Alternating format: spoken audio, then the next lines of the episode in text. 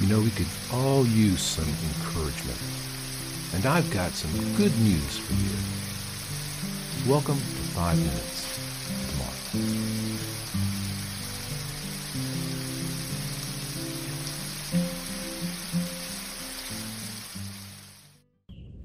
Greetings, fellow travelers. Welcome back to Five Minutes with Mark. Today we're going to pick up the story in the Gospel of Mark, chapter 1, at verse 12.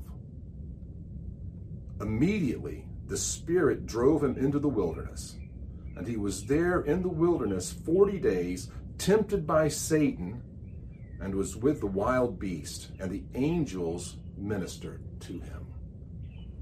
So, Jesus is baptized. And the first thing that happens after his baptism is he is driven into the wilderness by Holy Spirit. In other words, he enters into this time of separation and aloneness with God, being prepared for the ministry that he's about to enter into. And the wilderness plays a really interesting place in Jewish history, right? We see David driven into the wilderness when Saul is after him, and that was a whole wilderness experience. We see Elijah going into the wilderness after uh, Jezebel is trying to kill him. We see the wilderness is a very important character in the story of God. Hey, we all have moments where we find ourselves in the wilderness, right? Where we find ourselves out in the place, the wild places, the uncomfortable places, the places where we're disconnected from all of the support that's around us, all the comforts and all those securities that we're so used to. Jesus understands what it's like to be in the wilderness. And he understands what it's like to be tempted by Satan. Isn't it interesting that he's out there? And we know again from uh, the other Gospels, from the Gospel of Luke, where Jesus is tempted. We get into uh, those temptations, but um, look, Jesus understands what it's like to be in need. He understands what it's like to, to be confused. He understands what Satan does in our minds because he's been through that.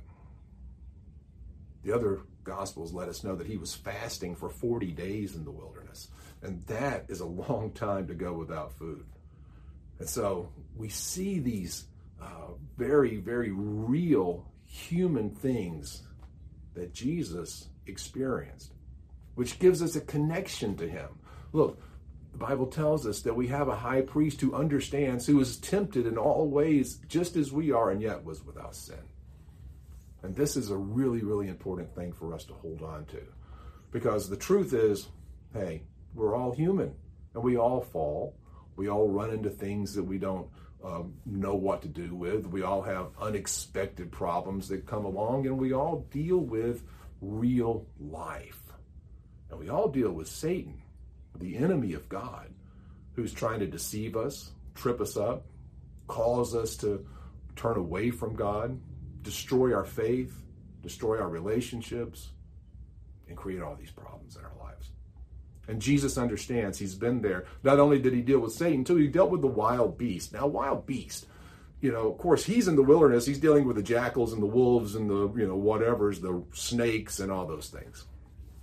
The wild beast in our lives well, I think that's something kind of like, I don't know, the media, you know, the, the culture around us. We're surrounded by things that are trying to distract us, things that are trying to get hold of us, things that are trying to destroy us and tear us down, things that are trying to keep us so disconnected from God because we're so worried about the things that are going on around us. It's an old trick. It's the old trick that the enemy uses to keep people caught up in things that really don't have any eternal significance. And yet we find ourselves getting further and further away from God because we're distracted by the wild beast, by the things that we're worried about that may attack us, but probably won't. In the end, it also says that Jesus was ministered to by the angels. And I think that's a really interesting little thing. Look, God knows we are in this. God knows there's a battle going on. God knows that there's an enemy and he has agents that are working to destroy us, to tear us apart, to tear us down, and to cause us to turn away and pursue our own things, to take care of ourselves, to not be dependent on God. And God has got his agents who are around us to lift us up, to encourage us, to keep us moving in the right direction, to keep us grounded in our faith.